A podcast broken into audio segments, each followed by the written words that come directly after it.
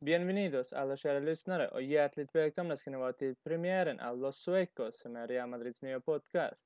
Med mig Hamid Jabrila som är programledare och med Mehran Mahmoudi som min högra hand kommer vi sköta den här podcasten. Är allt bra med dig Mehran?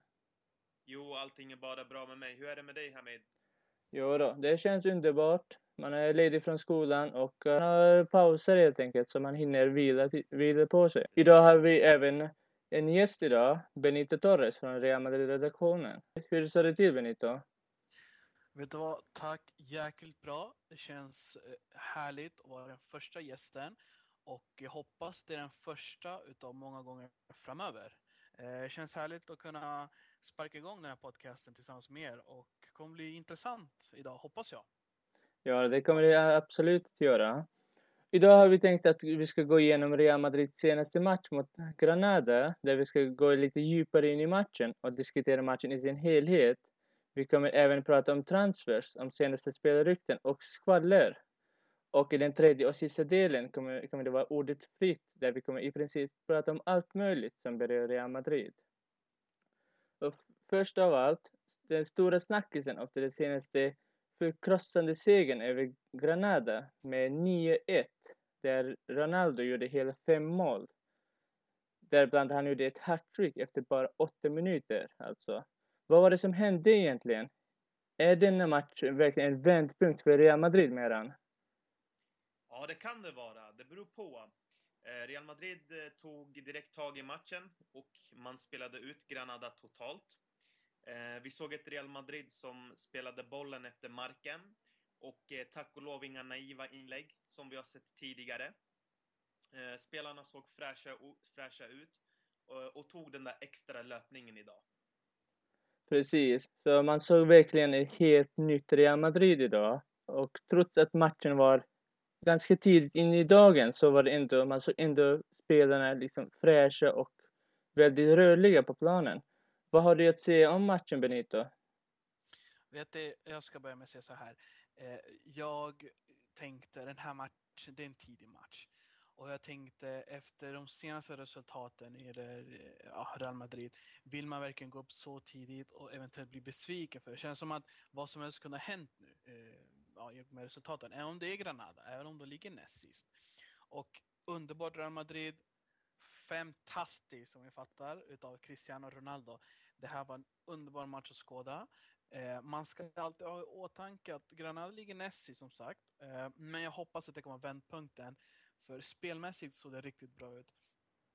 Eh, vi såg till exempel Bale som, som såg ut att njuta för första gången på länge. Så det känns som att det här landslagsuppehållet som det har varit eh, kom riktigt lägligt för, för Madrid.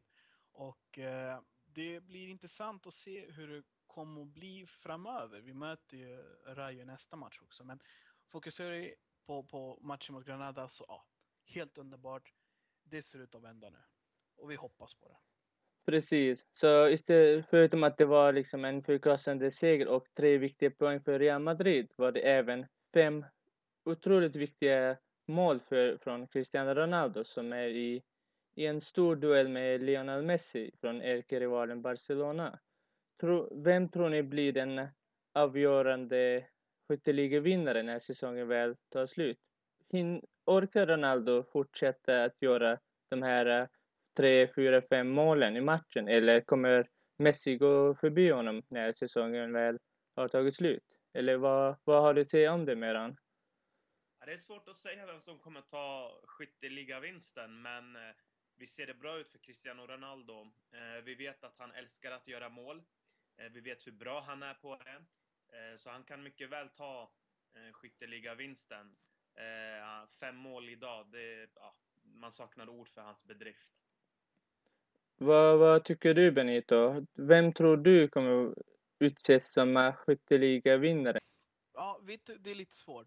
Jag läste att Uefas eh, antidopningskontrollanter var för några dagar sedan i Valdebebas länge, och tog lite dopningskontroller.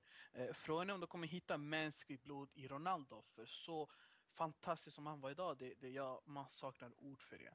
Och man ska alltid komma ihåg att duellen mellan, den enskilda duellen mellan eh, Leo Messi, Lionel Messi och, eh, och Ronaldo, det är det är alltid jämnt. Utan de här spelarna kan prestera, visst det kan vara jämnt, men sen drar någon ifrån och så kommer någon ikapp. Ni vet ju själva för några månader sedan, eller för sig, i, i vintras. Ni såg ju själv hur, hur eh, överlägsen Ronaldo var. Och nu har Messi kommit i form. Och nu håller Ronaldo på att liksom bygga upp sig. Och, och det är bra, för det behövs för laget. Men de här är beroende av sina lagkamrater. Jag såg att Ronaldo på sin eh, Facebook-sida tackade sina lagkamrater. Teamwork, sa han.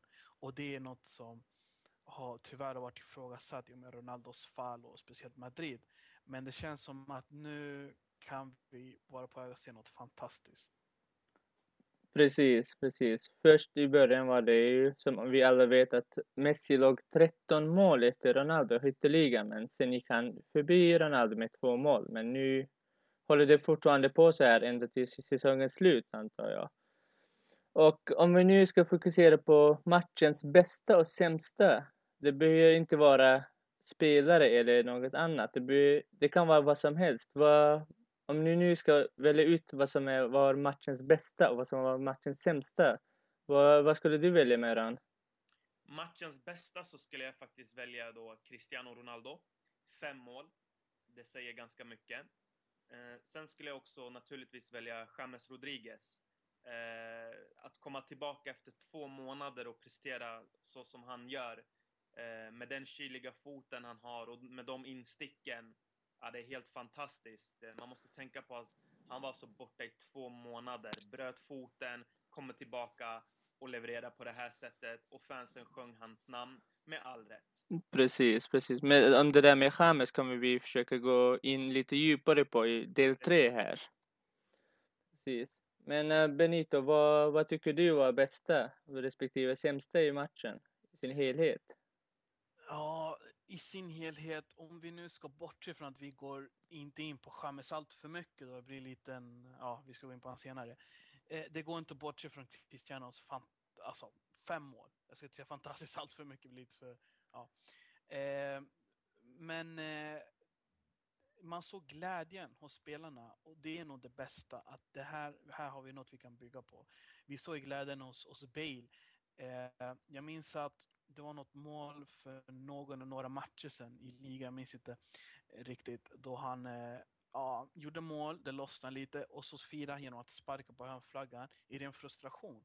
Men idag till exempel så såg jag att han firar med hjärtat och det är hans signum. Det känns som att mycket hänger på Bale tycker jag. Och, och eh, ja, inte bara Bale endast, men mycket på hans lagkamrater. Men eh, det känns som att laget börjar njuta av fotbollen igen och det är det bästa. Eh, Alternativt det sämsta det var att visst vi ledde med, med visst antal mål, vi ledde stort. Men du kan aldrig släppa till eh, Granada och ge en sån chans som där de kunde göra mål på idag. Och det var väl Ramos eller Abelos som somnade lite. Men det är väl ändå negativa. Men det är klart, det finns alltid något dåligt i allt bra ändå. Så ja, om vi tar det, ja vi ser där. Jo, precis. Så vi får hoppas att eh, Ronaldo och eh, Bales form håller i sig nu när säsongen är på väg mot sin slut. Men tycker ni att det var, det, det var någon annan än eh, de från BBC och James som verkligen visade framfötterna idag? Visst, alla, alla spelare var i princip väldigt bra i Real, men var det någon annan som överraskade er? Kanske från Real Madrid? Ja, någon som överraskade direkt. Det är svårt eftersom det, alla var riktigt bra i matchen. Men eh, Benzema tyckte han gör det han ska. Han gör mål. Han gör två mål. Och eh, om jag bara kan gå tillbaka på det dåliga. Att vi sen har chansen att ge Chicharito och Jesse en halvtimme eh, och spela matchen. Och så kommer noll. Det är oroande i Madrid. Det, det funkar inte. Jag vet att de har haft snålt med speltid, men det, det, om det är något som står ut i matchen, då var det just det. Eh, de måste få mer speltid och de måste bli mer effektiva på det. För vi kommer åka ut för mer skador, vi kommer behöva rotera, men där måste vi ha mer vassa ersättare. Precis, och det där som du nämnde nyss om Jesse och Chicharito. Det där kan man säga att det är både bästa och sämsta med tanke på att Förr de brukade få max 10-15 minuter, men just idag fick de en upp till halvtimme. Men att de ändå inte lyckades göra mål. Men Det är en annan femma. Men att vi måste leda med 7-0 eller 7-1 eh, på hemmaplan mot Granada innan Ancelotti bestämmer sig för att ge dem mer speltid. Det är hur årande som helst. Det här kan inte fortgå. Liksom. Måste vi leda så stort mot Granada, okej, då kan vi ge dem lite tid. Annars får de ju max några minuter på plan. Det, det, det är också oroande. Det hoppas vi på att Ancelotti ändrar på. Eh, det, är- om det är något som ska vara dåligt i den här matchen, det är klart det var det. Jo, precis. Så det är, som tur är, är det inte våran problem. Då får, det får den gode Carlo Ancelotti sköta, vilket vi tror att han kommer göra det galant. Har du något att tillägga Meran, eh, av det, förutom det som Benito pratade om nyss? Mm, jag kan eh, faktiskt lyfta fram Luka Modric. Eh, efter Modric eh, ankomst så, eh, från skadan då, så har han visat upp riktigt eh, fint eh, samspel med de andra spelarna i laget. Eh, han suger upp alla bollar på mittfältet. Eh, eh det är verkligen fantastiskt att ha tillbaka honom. Sen om vi ska fokusera på det sämsta. Eh, ja, idag fanns det väl ingenting att klaga på just i Real Madrid. Eh, det sämsta skulle väl vara i så fall Granadas insats. Så man, innan matchen man tänkte att Granada har möjlighet, har den där truppen för att skrälla mot giganterna Real Madrid, men ändå vik- vek ner sig. Men det får man, det beror såklart på Real Madrids, den vänd, vändpunkten som de har nu. Nu när de verkligen har spelare i toppform som kommer direkt från landslagsspelet, som alla, nästan alla gjorde mål eller assist. Så det, det spelar in stor roll också. Vet ni vad, jag tänkte att vi ska avrunda det, del 1 och när vi är tillbaka efter pausen så, tycker, så kommer vi prata om nyheter som eh, berör Real Madrid. Där vi kommer även prata om transfers och spelarrykten och även lite skvaller. Så häng med!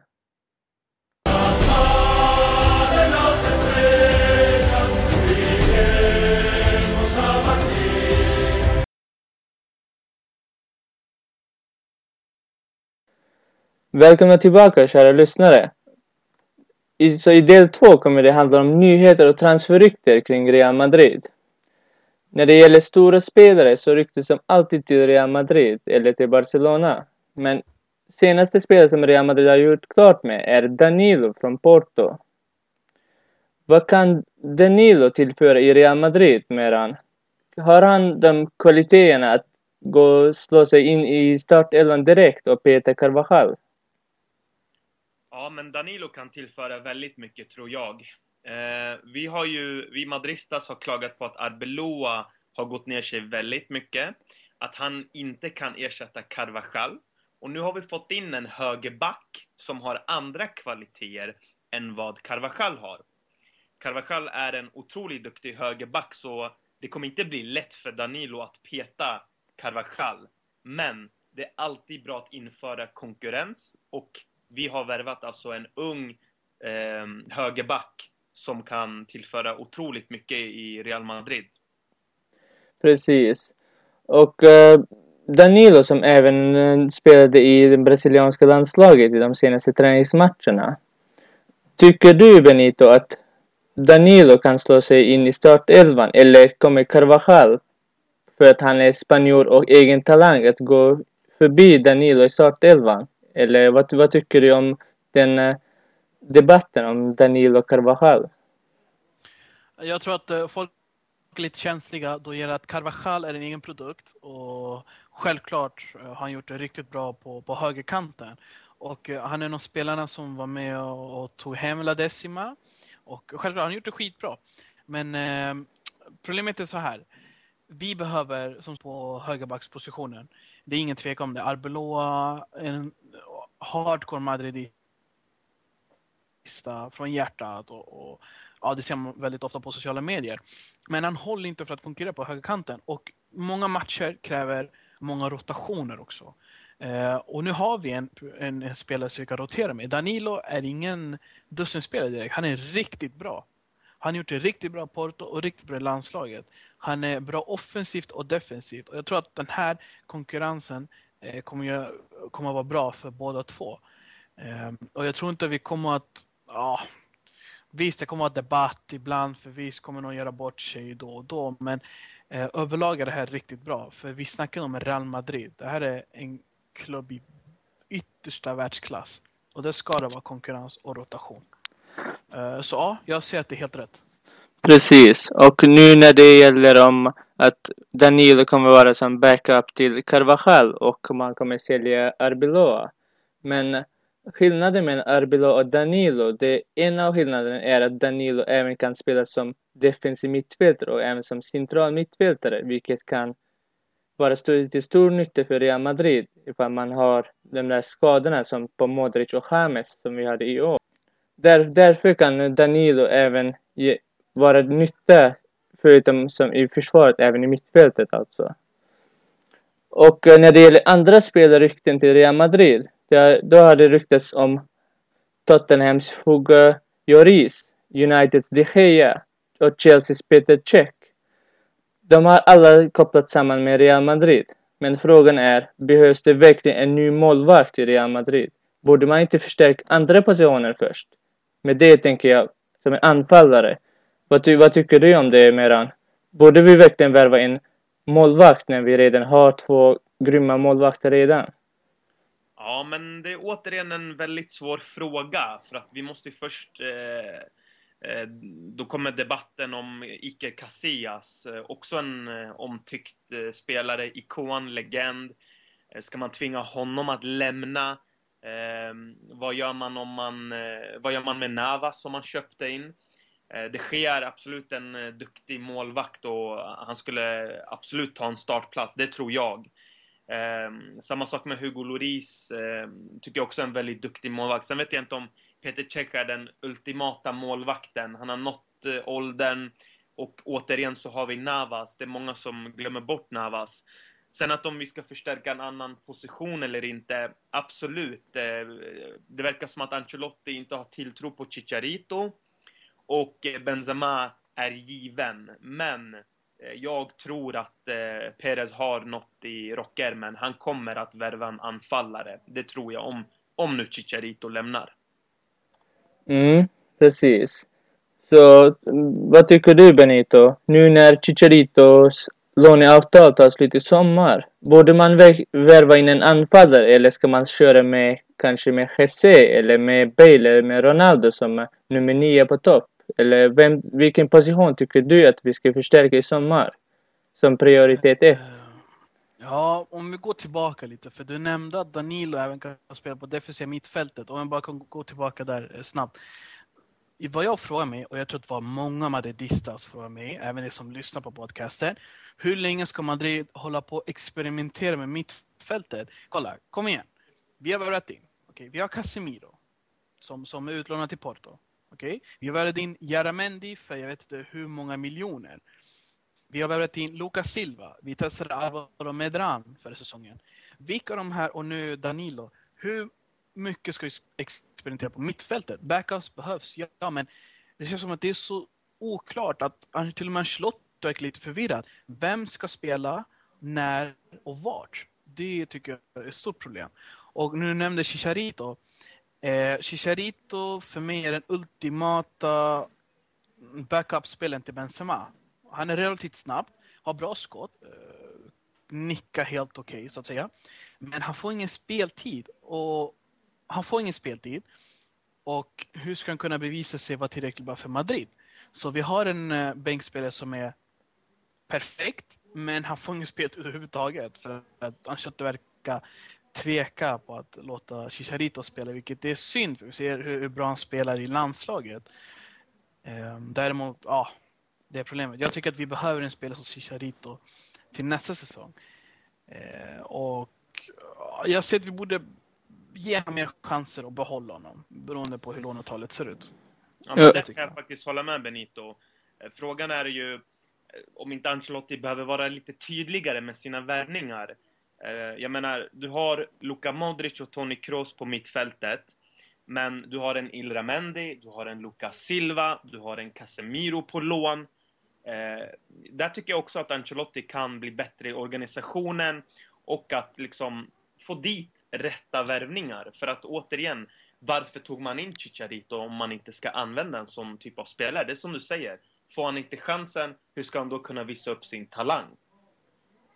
Precis, precis. Det, och det är väl, jag tror att det är den här frågan som många madridistas frågar sig.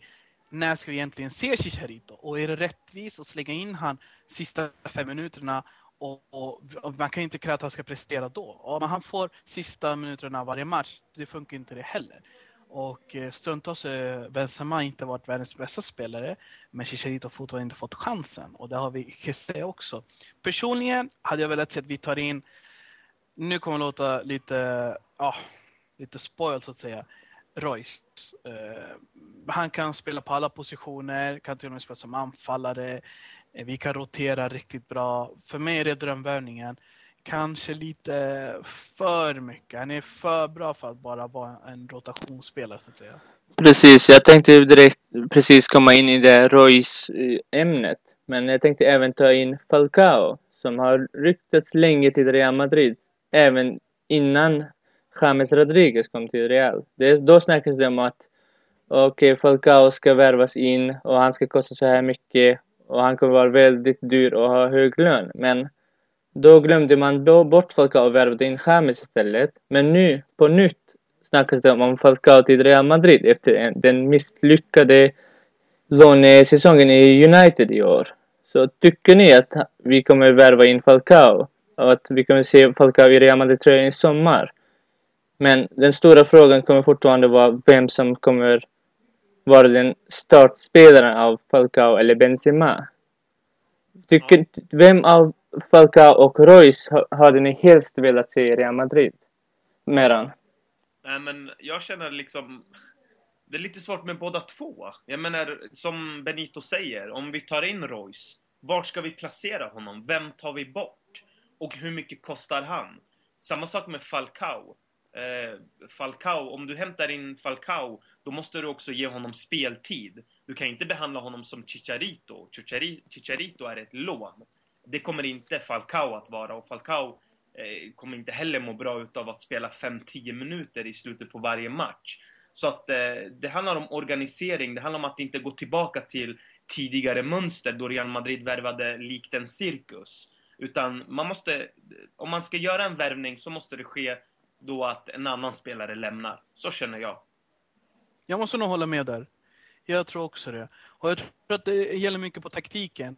Personligen hade jag velat se varför kan vi inte testa lite en 4-2-3-1 och ibland ge Bale chansen bakom Benzema. Bale hade ju en sån här liknande roll i, i Tottenham innan han kom till Madrid och det funkade hur bra som helst. Eh, varför kan jag inte ge, ja, köra Bale bakom Benzema, testa. Det blir på, på Iscos bekostnad som det ser ut nu. Eh, men då, självklart, rotering. Eller att köra Cristiano på vänsterkanten och köra James på högerkanten. Jag vet att många som har sett Madrid spela vet att James gör det otroligt bra på högerkanten. Och att vi då i sådana fall skulle ha eh, Modric och Kroos på mittfältet. Det är för mig det optimala. Eh, beror nu på hur eh, Ancelotti tycker och tänker också. Det känns som att det är lite för mycket oreda ibland. Vi måste, ja det måste, klubben måste klara upp situationen. Och som sagt, Royce förlängde kontraktet, han har ingen klausul längre och att eh, på en 25-30 mille, eller 35, köpa ut han skulle kosta väldigt mycket i nuläget. Samma sak med Falcao. Är det något som ni vill tillägga när det gäller spelarrykten? Så tänkte jag att vi ska... Om ni inte har något mer att tillägga så tänker jag att vi ska avrunda del två. Och i del tre tänker jag att vi ska komma tillbaka i och prata lite om allmänna nyheter om Real Madrid.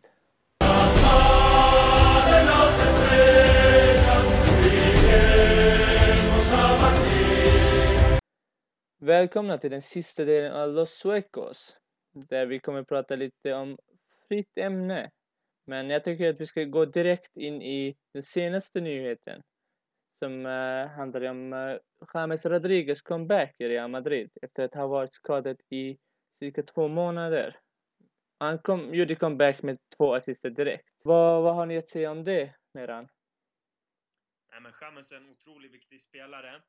Eh, han är en spelare som vill visa upp sig. Eh, uppvisar mycket energi, intensitet. Eh, och eh, en annan sak, det är otroligt hur han hittar sina medspelare. ja, det är någonting i hans eh, fot. Eh, Det, det, det är farliga genomskärare, det är bra inlägg, han är farlig på fasta situationer. Eh, dessutom så har han ett mycket bättre samspel med Ronaldo och Marcelo än vad Isco har. Precis, ja, det såg man mot matchen mot Granada också. Men även om Granada inte var den svåraste motståndaren direkt kändes det ändå att han verkligen kom in i matchen. Men vad tycker du Benito? Kommer vi se ännu starkare Real Madrid i de kommande matcherna? Även om mot Barcelona eller Atletico Madrid i Champions League. Kommer vi få se ett helt annat Real?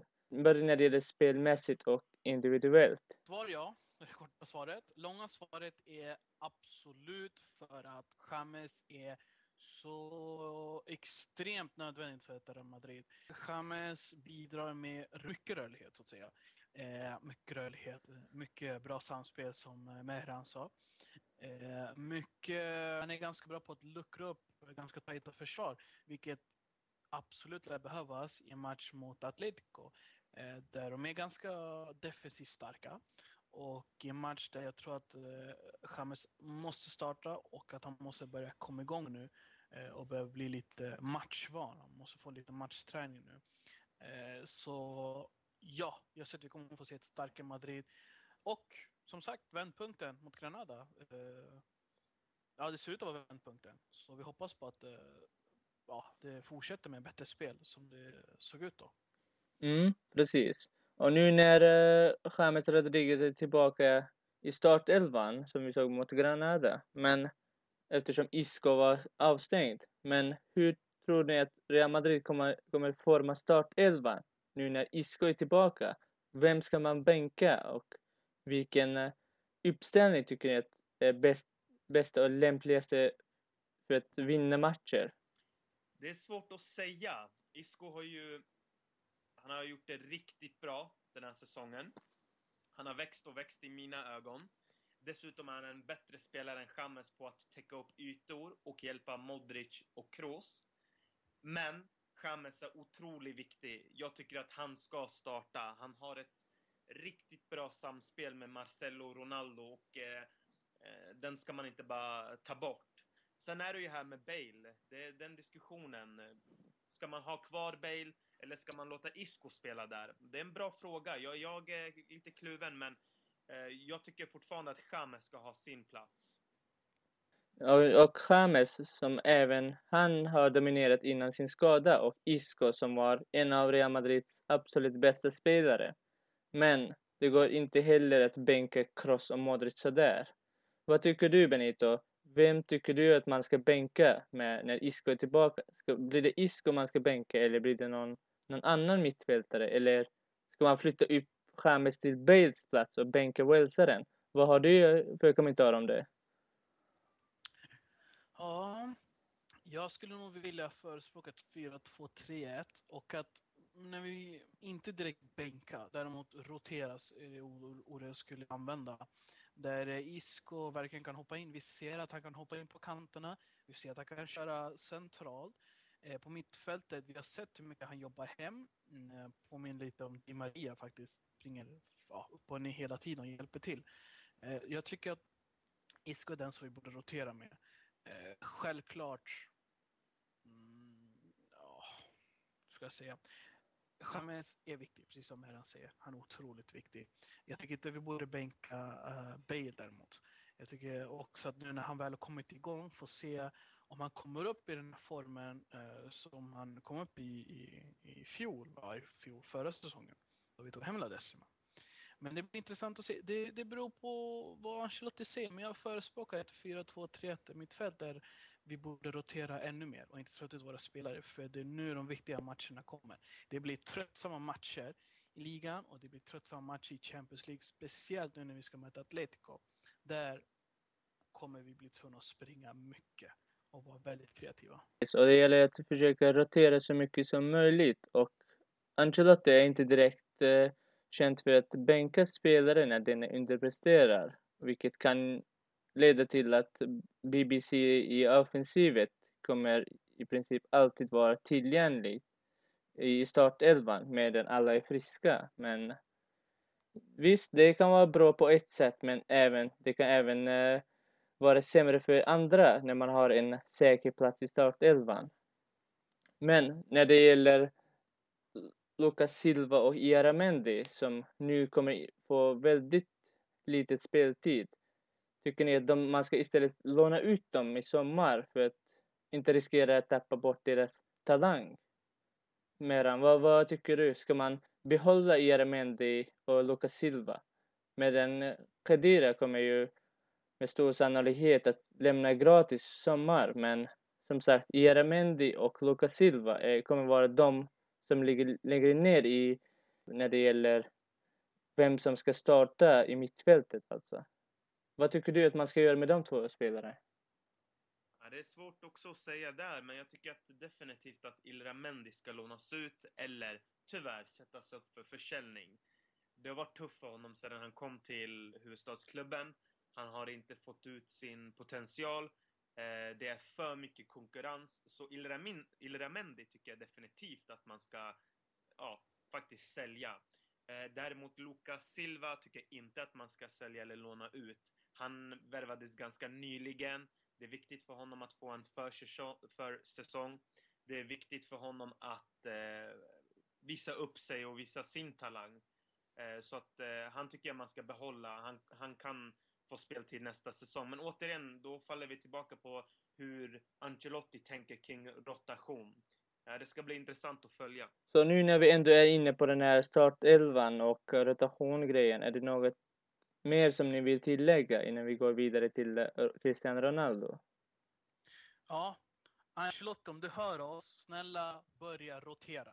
Jag tror att både jag och Meran tänker samma grej och alla madridistas håller med. Snälla Ancelotti. Definitivt. Eh, Ancelotti måste börja rotera. Dessutom måste han eh, ja, Madrid måste veta vad är prioriteringarna. Vi får inte hamna i den cirkusen vi var i för några år sedan. Eh, det, det, blir bara, ah, det, blir, det blir inte bra. Eh, så Beno du har helt rätt. Ja, och nu tycker jag att vi ska hoppa över till Cristiano Ronaldo och hans galna mål, målsnitt i Real Madrid-tröjan. Efter att ha gjort fem mål mot Granada ligger han nu på 299 mål i Real Madrid-tröjan och har endast 23 mål kvar till att bli klubbens bästa målskytt genom tiderna. Och det är den Real Madrids gamla legendaren Raúl González som håller i rekordet. Och frågan är, hinner Ronaldo slå rekordet redan i denna säsong? Eller kommer det, det, han, det krävas liksom nästa säsong för att kunna slå det här rekordet och bli bästa spelaren genom Real Madrid-historien. Vad, vad har du att säga om det, Benito? Har Real Ronaldo det som krävs att slå rekordet redan i denna säsong? Jag ser att Ronaldo är inte mänsklig. Han har alla förutsättningar att slå rekordet, skulle jag vilja säga. Men eh, rent realistiskt, det här skulle kräva att han verkligen slår igenom i Champions League. Att vi går långt, att få så många matcher som möjligt och sätter massa baljer och ja, gör så många mål som möjligt i ligan. Men det blir inte omöjligt för Cristiano Ronaldo, eller hur? Jag tror inte någon skulle vilja säga att något är omöjligt för den killen. Eh, så ge han en hyfsad chans att slå rekord den här säsongen. Men eh, om vi säger så här, han kommer definitivt att slå det. Det är bara en tidsfråga. Och i, mot, i matchen mot Granada gjorde han ett hattrick inom loppet av åtta minuter. Vilket är väldigt omänskligt om man nu säger det så. Och han är nu uppe på 22 hattricks på endast sex säsonger. Och det är jämfört med Messi som också är inne på 22 hattricks men på 11 säsonger. Alltså fem säsonger mer. Och Ronaldo ligger nu alltså på 299 mål på 287 matcher. Vilket jag tycker inte att vi, det, vi kommer se någon liknande spelare i Real Madrid. I alla fall inte i de kommande 5-6 åren. Men när, som sagt, när säsongen är på väg mot sin slut, den stora frågan var alltså om Ronaldo verkligen hinner med det. Så det är både det är omöjligt såklart att se det just nu, vilket vi inte vet om Ronaldos målform kommer hålla uppe till säsongens slut. Vi ska sätta igång en Ronaldo mot Messi-debatt här. Jag känner mig sugen. Vad säger du med han? Vems sida tar du? Messi eller Ronaldo? Ja, men jag tar Ronaldos sida. Det tror jag att jag gör ändå. Ja, nej, då kan jag inte sätta igång någon debatt. nej, men eh, absolut. Jag, jag, jag, det är fantastiskt. Jag saknar verkligen ord för portugisen. Det är sanslöst. Och jag tycker att många madridistas, vi måste alltid komma ihåg att vi måste uppskatta en sån här fantastisk spelare. Och det är lite som att vi kommer inse hans storhet ännu mer när han väl lägger av. Och vi inser att sådana här spelare kanske kommer var 50 år till exempel. Eh, då tror jag att vi kommer att uppskatta de här spelarna mer. Eh, ja, men imponerande siffror. Absolut, imponerande. Ja, tror nej, men jag håller med. Det, det, det, det finns ingen spelare i världen som kan ta Cristiano Ronaldos plats. Eh, jag tror att han kommer ta de här 23 målen som är kvar. Eh, sen är det så här att det, det finns alltid diskussioner kring Cristiano Ronaldo och eh, det senaste man fick höra var att han inte kunde dribbla av spelare. Till min förvåning. Det, det är skrattretande. En annan rolig, eh, ja, vad ska man säga, skrattretande åsikt är också att eh, eh, att, att han inte längre kan ta sig förbi sina motståndare. Eh, man får höra ganska mycket om honom, men eh, ingen kan ta ifrån honom det han har gjort. Ja, precis. Och det är många som kritiserar hans attityd på planen också. Att han... Vissa säger att han är en självisk spelare och vill hellre skjuta själv än att passa till medspelarna. Det jag tycker att det, det är precis sånt som har tagit honom, honom och gjort honom till den Ronaldo han är idag. Att han är väldigt olik de andra spelare. Att han är en eh, speciell spelare kan man säga som vi ser mot Granada idag, att han sköt mycket långskott men han lyckades ändå sätta en balja i mål genom ett långskott. Så det, det kan man ha lite olika åsikter om. Men som sagt, det är absolut som Benito säger, det, vi kommer inte få se någon liknande spelare inom 50 åren kanske. Men vi får vara väldigt tacksamma och nöjda över att, att han spelar just i Real Madrid och inte i Barcelona med, tillsammans med eh, Messi, vilket skulle göra det omöjligt för Real Madrid att vinna en någon av El Clasico, ska man säga. Vet jag måste, får jag bara tillägga något när det gäller Ronaldos attityd. Det är sanslöst att folk inte tänker speciellt efter hur Ronaldos liv ser ut.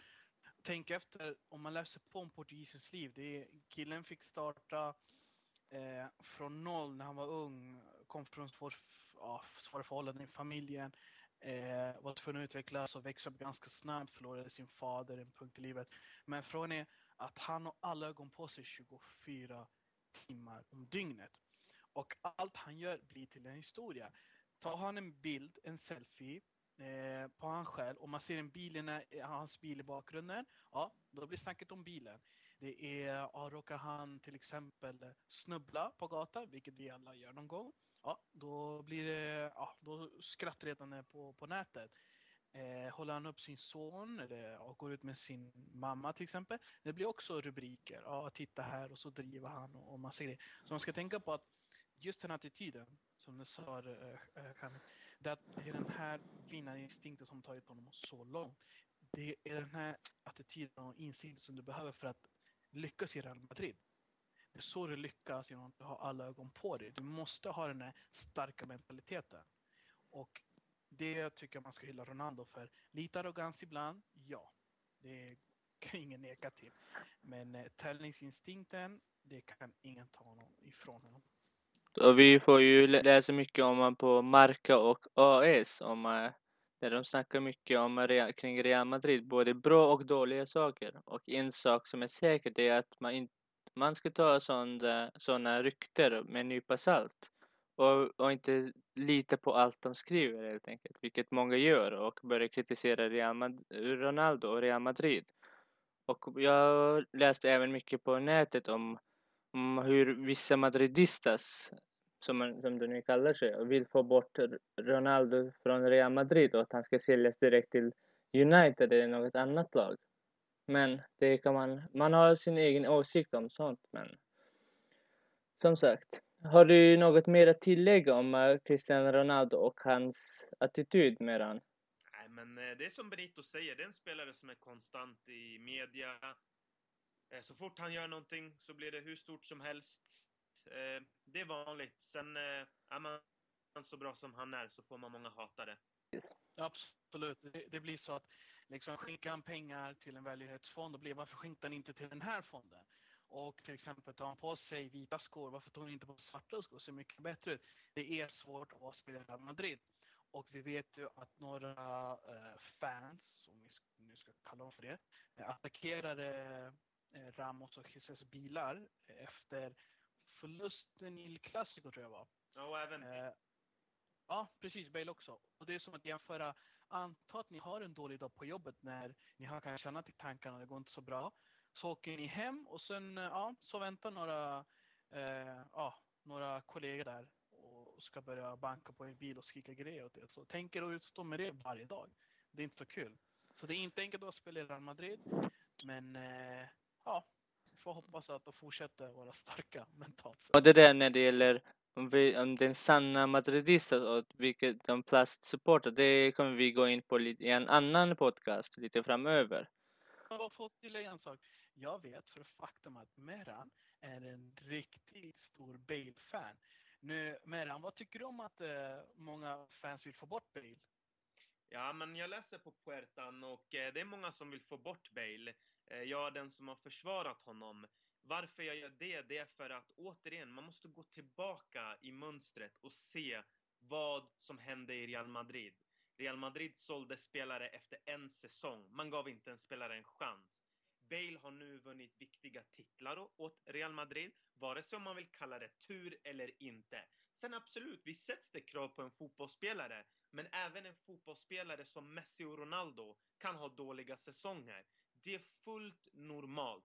Och nu ser vi Bale tillbaka igen. Han gjorde en riktigt bra match i eh, Wales mot, eh, mot Israel. Eh, han gjorde en riktigt bra match eh, mot Granada. Så att, eh, jag menar, vart... vart... Jag måste hålla med där, för jag vet att för faktum att ser man på Bales statistik, om inte jag har fel, då är den ganska bra, alltså poängmässigt.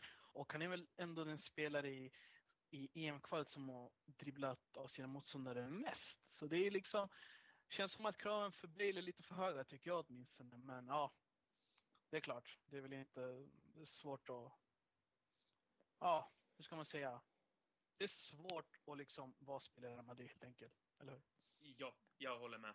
Jo, precis. Om just det där Bale-temat, det går att prata om hur mycket som helst känner jag. Att det finns både bra saker och dåliga saker om Real Madrid. Men problemet är att det går inte att prata så mycket om Bale i detta program. Det får vi försöka ta upp i, även i nästa program.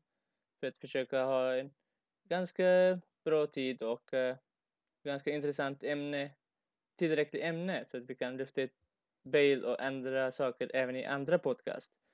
Så jag vill tacka dig Benita för att du ville delta här och i premiären av Los. Los Väldigt Suecos. roligt att komma hit. Hoppas att det blir första gången av många. Ja, precis. Och jag vill tacka dig Meran, så hörs vi i nästa podcast. Så hoppas ni, hoppas ni lyssnare är med oss även i nästa. Hasta luego.